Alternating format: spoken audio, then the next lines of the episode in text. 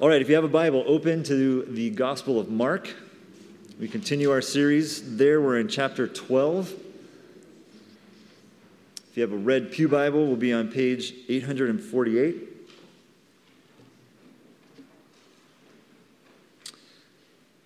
And the actual text is Mark 12, 18 through 27. And it begins like this And Sadducees came to him who say that there is no resurrection. And they asked him a question, saying, Teacher, Moses wrote for us that if a man's brother dies and leaves a wife but leaves no child, the man must take the widow and raise up offspring for his brother. There were seven brothers. The first took a wife, and when he died, left no offspring.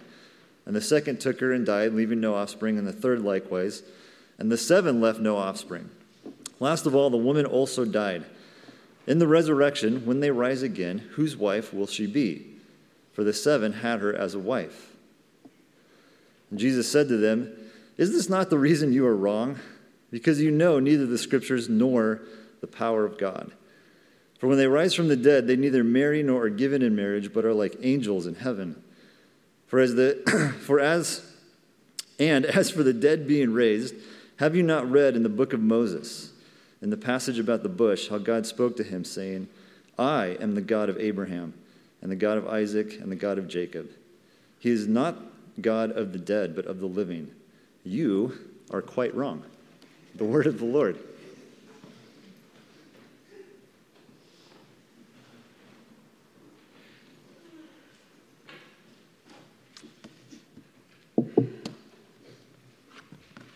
I love how that uh, passage ended. Let's pray.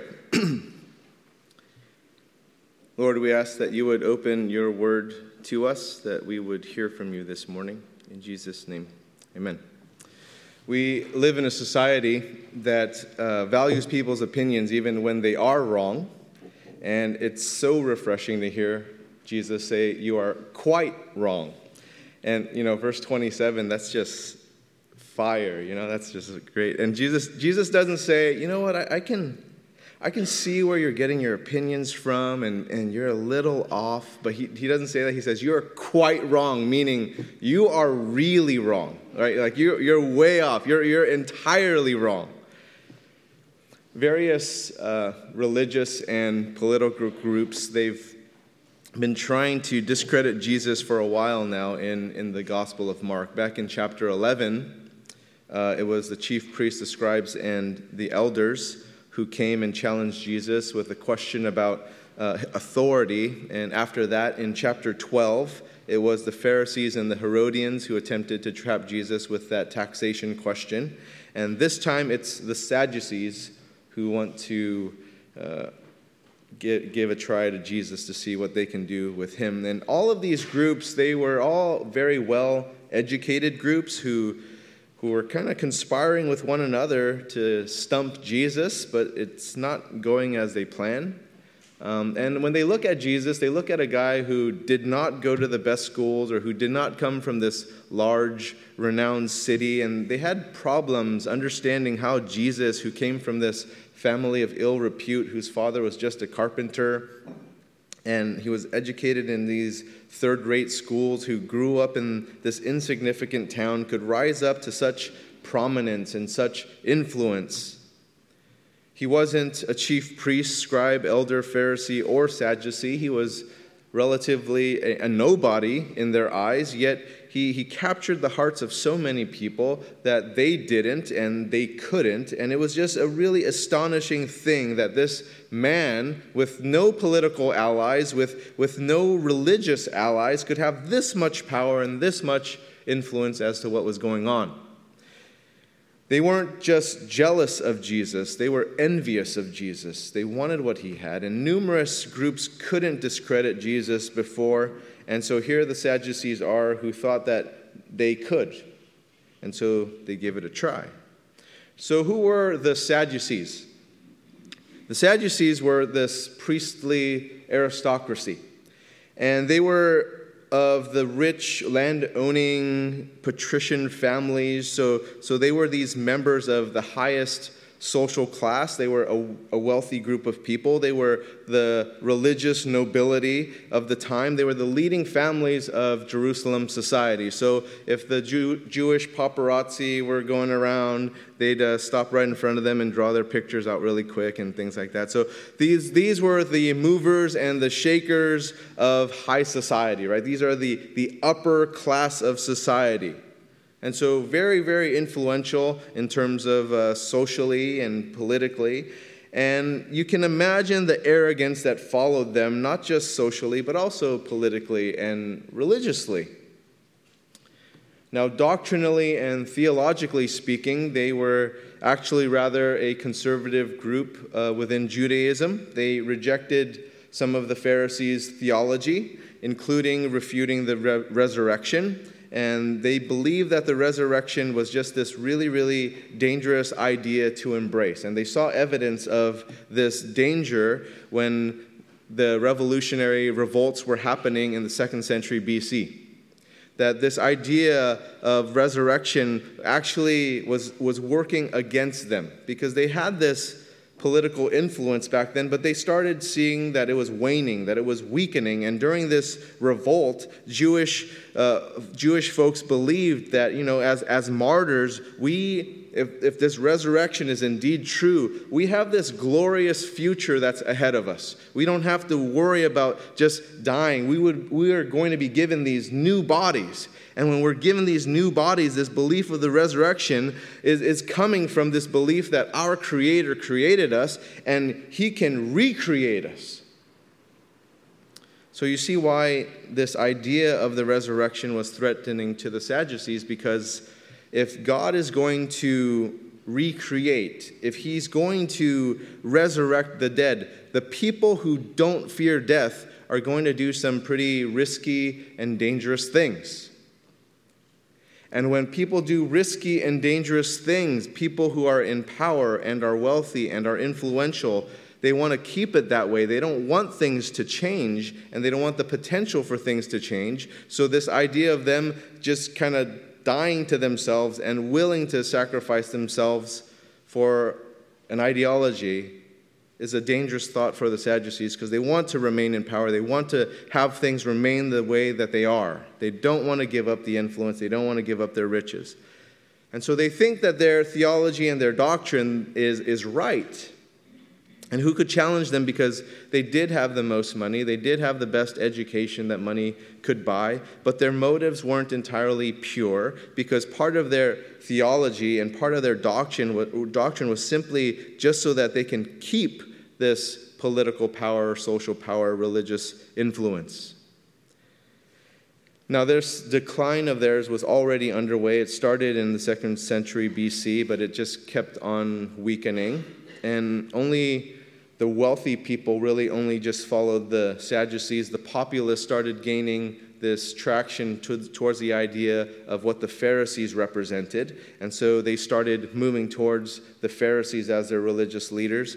The Jewish historian Josephus records this for us in the Antiquities of the Jews in book number 8, chapter 10, point number 10. You can read it for yourself, but here's the quote that he, he wrote down. While the Sadducees are able to persuade none but the rich, and have none have not the populace obsequious to them, but the Pharisees have the multitude on their side. So the historian Josephus records for us that the Sadducees had already started beginning to lose their power. Now, the Sadducees, they debated for this Torah conservatism. That's what they wanted to keep. The Pharisees were, were pushing forward this liberalism regarding the doctrine of the resurrection. And so here's the background that is for us for the Sadducees, the Pharisees, before we enter into our text, verse 18. And Sadducees came to him who say that there is no resurrection.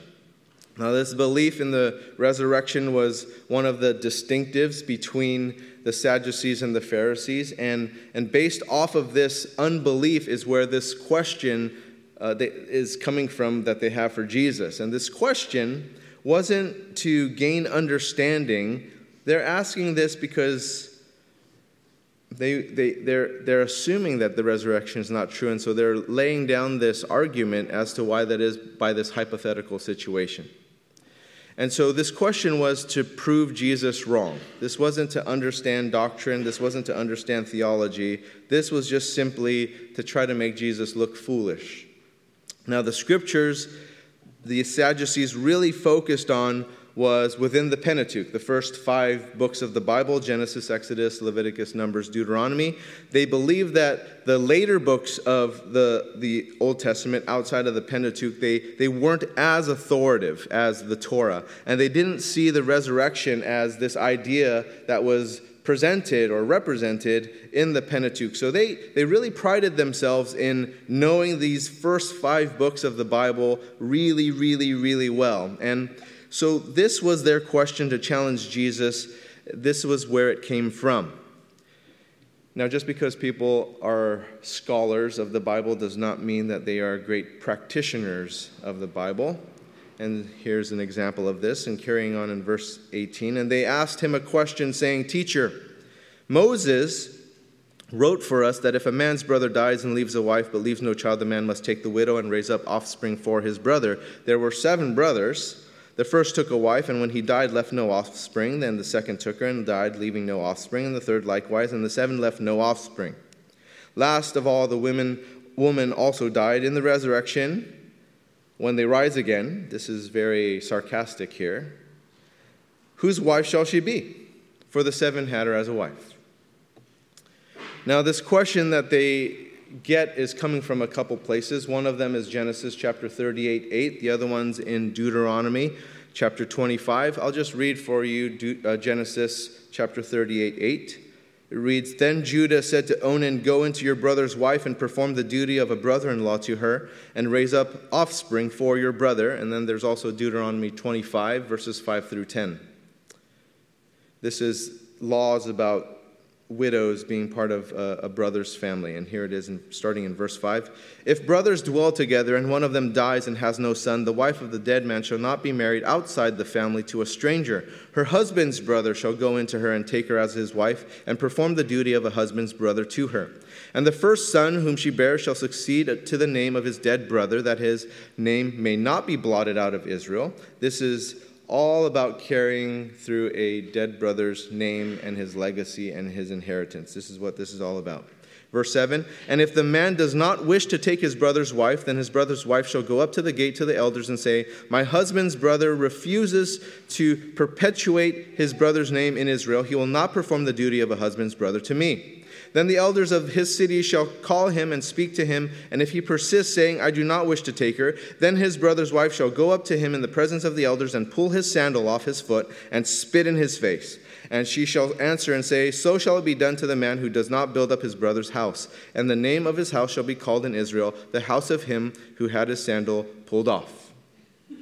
So, when you travel in Israel and you find this Airbnb and there's a placard across the house that reads, The house of him who had his sandal pulled off, you know what happened in that family, right? You just know. It's uh, quite the family drama. It's, it's, it's what happened in the story of Ruth. You recall in, in the book of Ruth, right? We studied that book a, a, a while back, and what was happening there in Ruth chapter 4 was following Genesis 38, Deuteronomy 25. This is what they were doing. In Ruth chapter 4, we have this guy Boaz there, and he, he goes up to the gate to talk to the Redeemer and the elders of the city.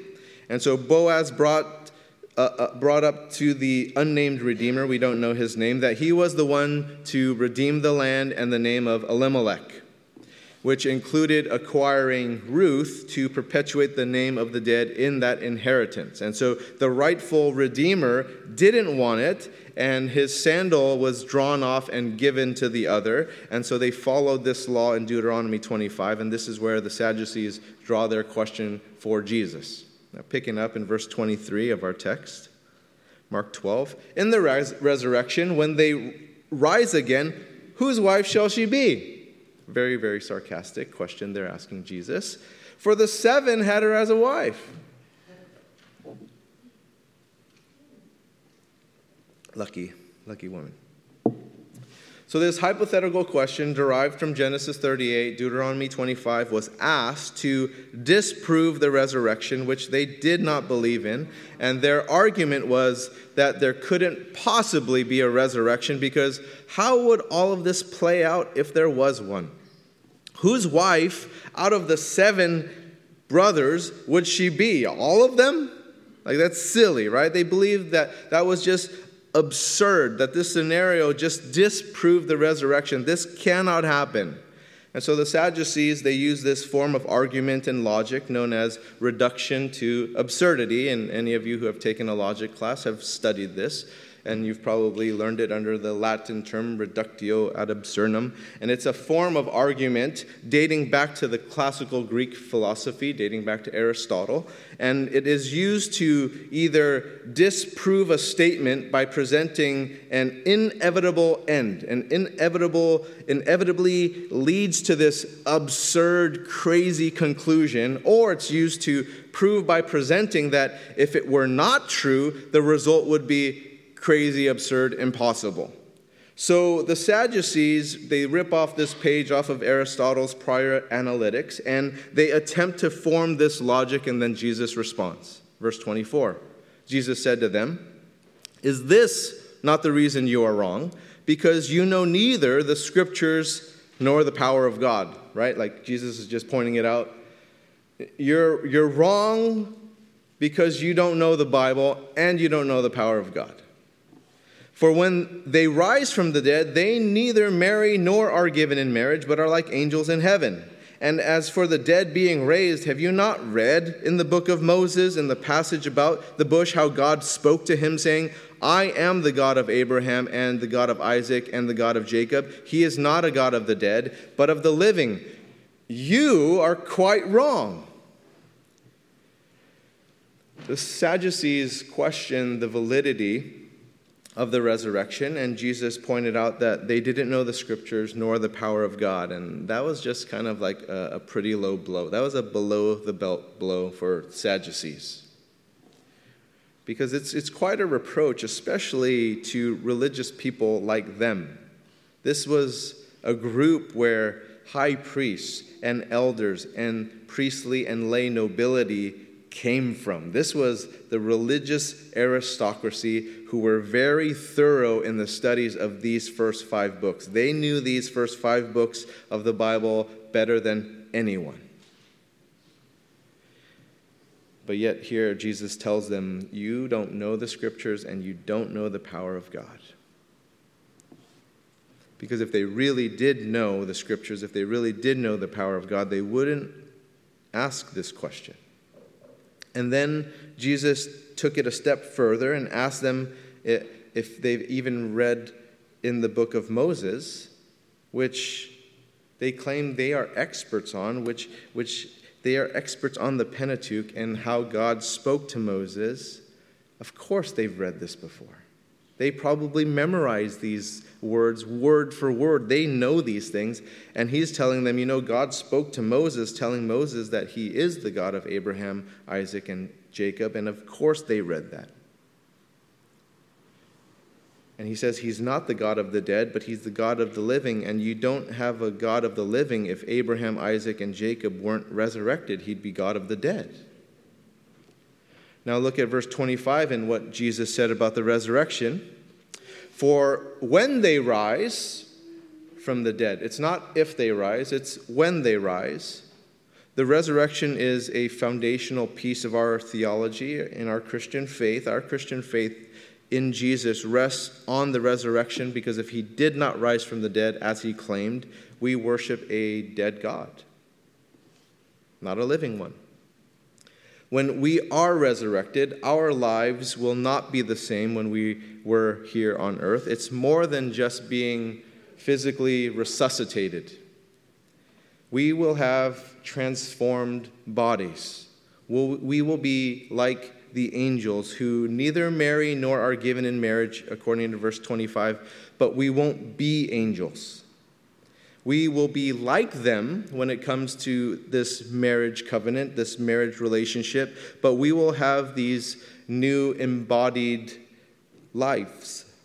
And unlike angels who are disembodied, we will be re embodied. Now, why did Jesus bring up angels to the Sadducees? Because the Sadducees didn't believe in angels either. And so he's kind of like sneaking this in here, right? You don't believe in resurrection and you don't believe in angels? Let me put this in here. And so they don't believe in either of those things. And uh, as a pastor of mine growing up was teaching me the distinctions between Sadducees and Pharisees, he said, The way you can tell, he was trying to be all cute and stuff, but it's, it's stuck with me. He says, The way you can tell the difference is that the Sadducees didn't believe in the resurrection and angels, so it's sad, you see? but it, it stuck, so maybe it will stick for you if anyone ever asks, What's the difference between the Sadducees and the Pharisees? Well, let me tell you. In Acts 23, verse 8, reads, For the Sadducees say that there is no resurrection, nor angel, nor spirit. Sad, you see. But the Pharisees acknowledged them all. So Jesus pointed out these holes in their theology. There is a resurrection, otherwise, what's the use of having a God for the dead in Abraham, Isaac, and Jacob? And there are angels, which is the explanation to their marriage question about whose wife this woman will be when she's had seven husbands. And the answer, if, if she won't be, the answer is she won't be a wife of any of them. There's no marriage in heaven. Now, for those of you who are thinking, Amen, you know, no marriage in heaven? Wow, I've, been wondering how am I going to get out of this? And, you know, uh, you, you need to make a marital counseling appointment um, with, with me or Pastor Steve or uh, Grace, our family ministries director, just off to the side. You don't have to make a big deal out of it, but you, we need to talk like if you're thinking this. Okay, so anyway. But this does bring up an issue about divorce or people who have been widowed. Who's married to whom in heaven if there have been multiple marriages? And according to verse 25, it's not even an issue because there isn't marriage in heaven will, will be like angels in heaven. Not that we will become angels, but we'll be like angels in regards to marriage. Now, for some of us, this sounds like a total bummer, also, right? The other end of it, like, this sounds like a really big bummer. Like, I, I love my wife.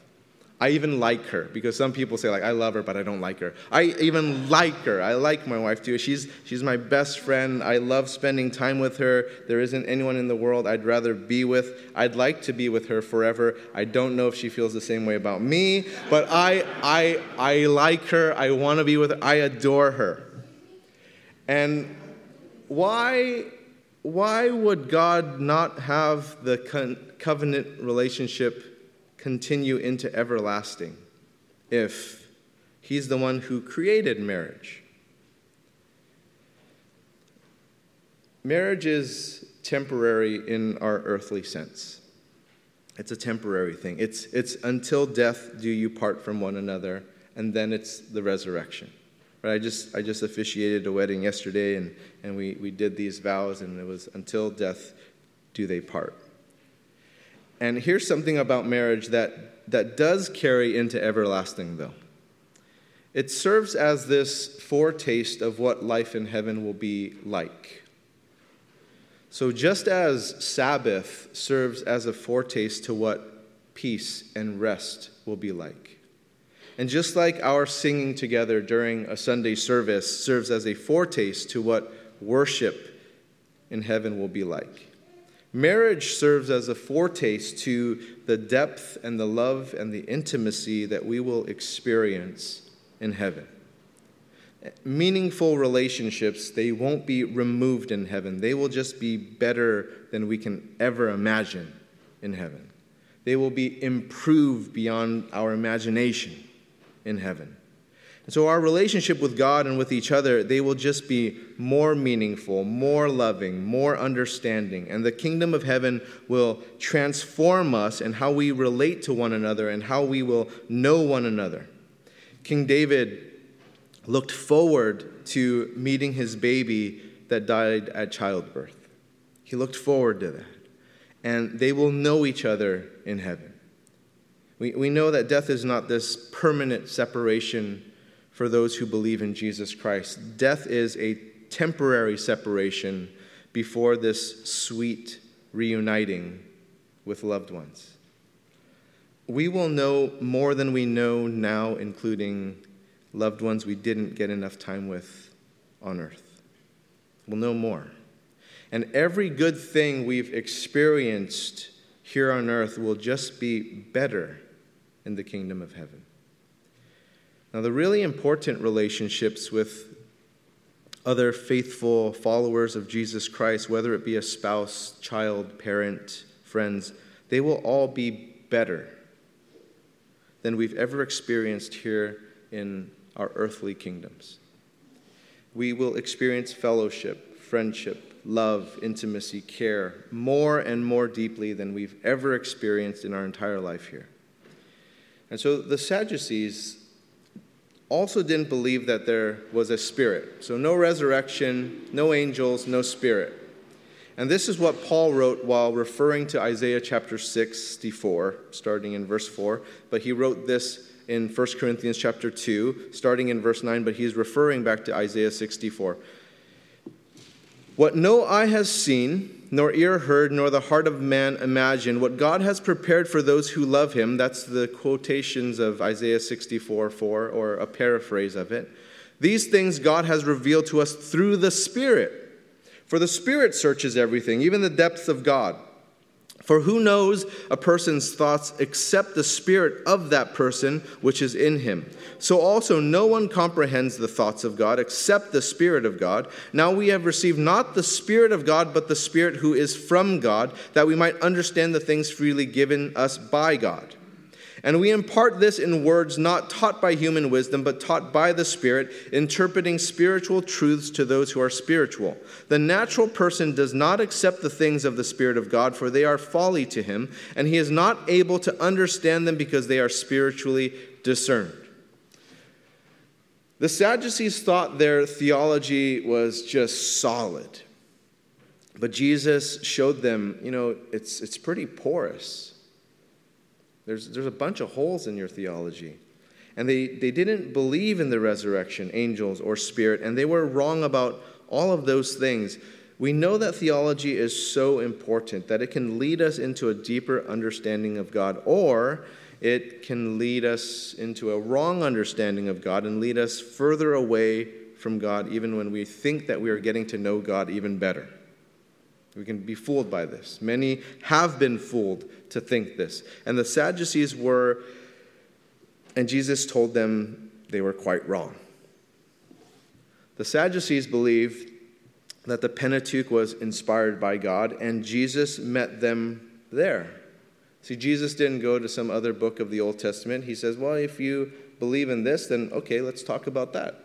And so he met them where they were at, and he used the book of Moses to get through to these guys, according to verse 26. And this serves as a reminder to us when we meet people that we're sharing our faith with, that we're sharing Jesus with, that we're sharing the gospel with. You know, when we're sharing with our Muslim friends about Jesus and the gospel, there are some things that we need to realize. We realize that they do believe that Jesus was a prophet and that, they, that Jesus was given a special message. They do believe that Jesus was born of the Virgin Mary. Now, they don't believe that Jesus is divine, but they do believe that he performed miracles. They believe Jesus will return on the day of judgment. They believe that. They believe in the Torah, the first five books of the Old Testament, in the instances that they don't contradict the Quran. And so we can be like Jesus in having these discussions and referring back to the things that they do believe. It will point to Jesus. Now, Jesus directed the Sadducees to the Torah, to Exodus chapter 3 in Mark.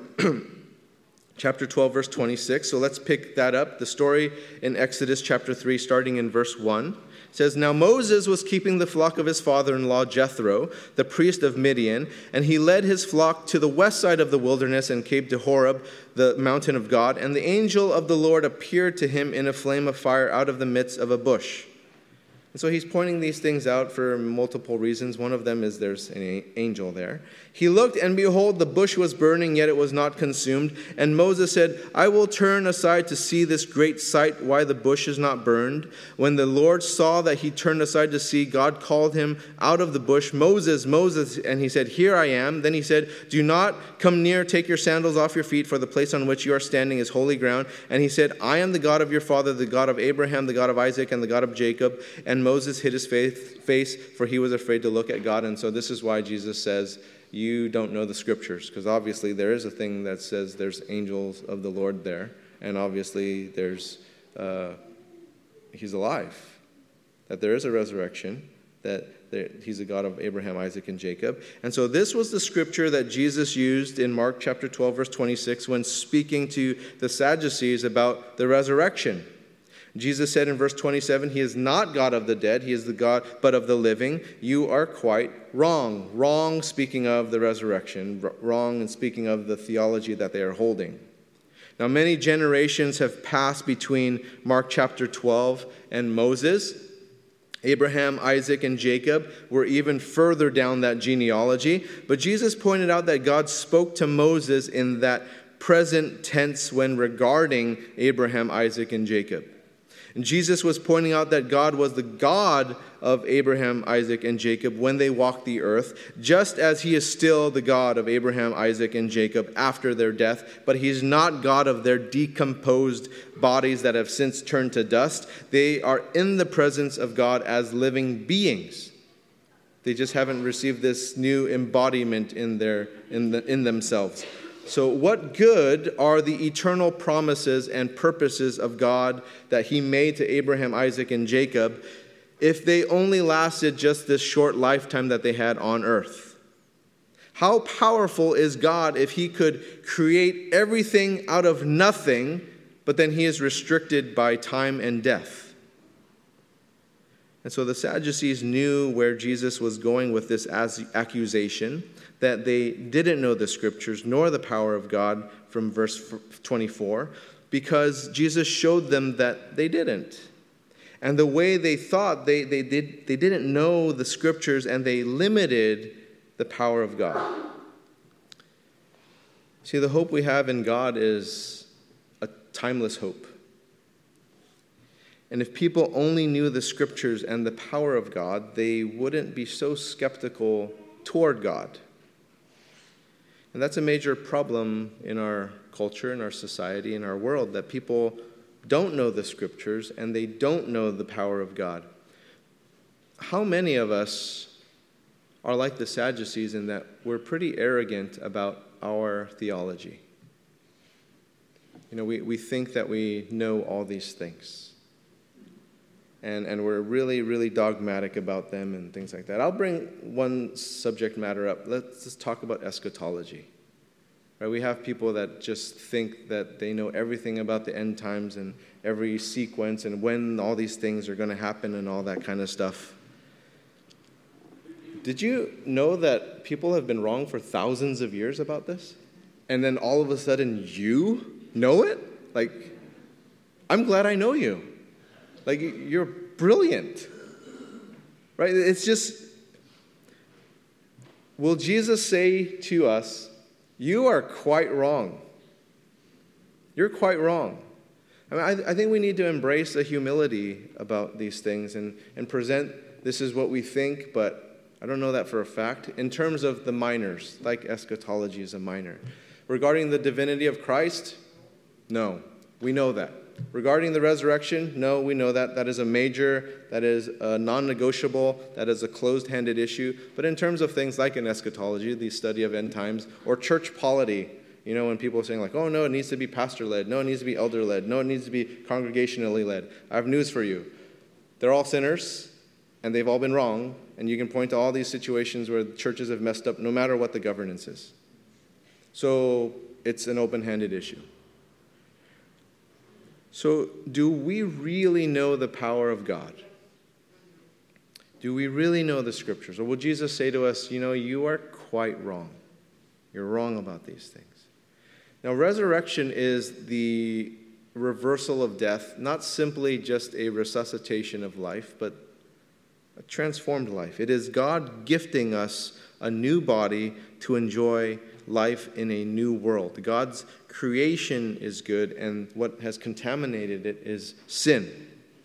So, God recreating will be absent of that contaminant and will be able to live in it free of that evil, free from that darkness, free from that decay.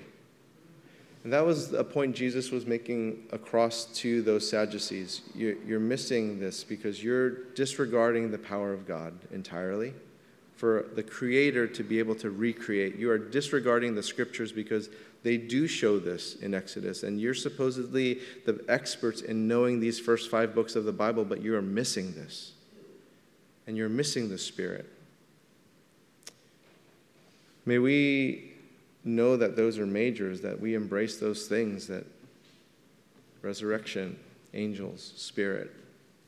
Those are things that Jesus is saying, yeah, you're, you're wrong about that theology, and that's something that we need to embrace. And then not be so prideful or arrogant to hold on to things that we think are the right theology to hold on to when it's a minor issue, it's an open handed issue, and where Jesus can just point out, you're quite wrong about this. Let's pray. God, we're thankful for your word and for correction. And we ask, God, that you would show us where we are holding on too tightly to things that aren't the right theology. I pray, God, that we would be shaped by your theology um, on, in how to live our lives. We see how Jesus who we are to be imitators of, lived his life out with the proper theology, that he was so good at loving those who are marginalized and sinful people because he came to heal the sick. And so we ask, God, that you would impart to us a humility of Christ, the love of Christ. In Jesus' name, amen.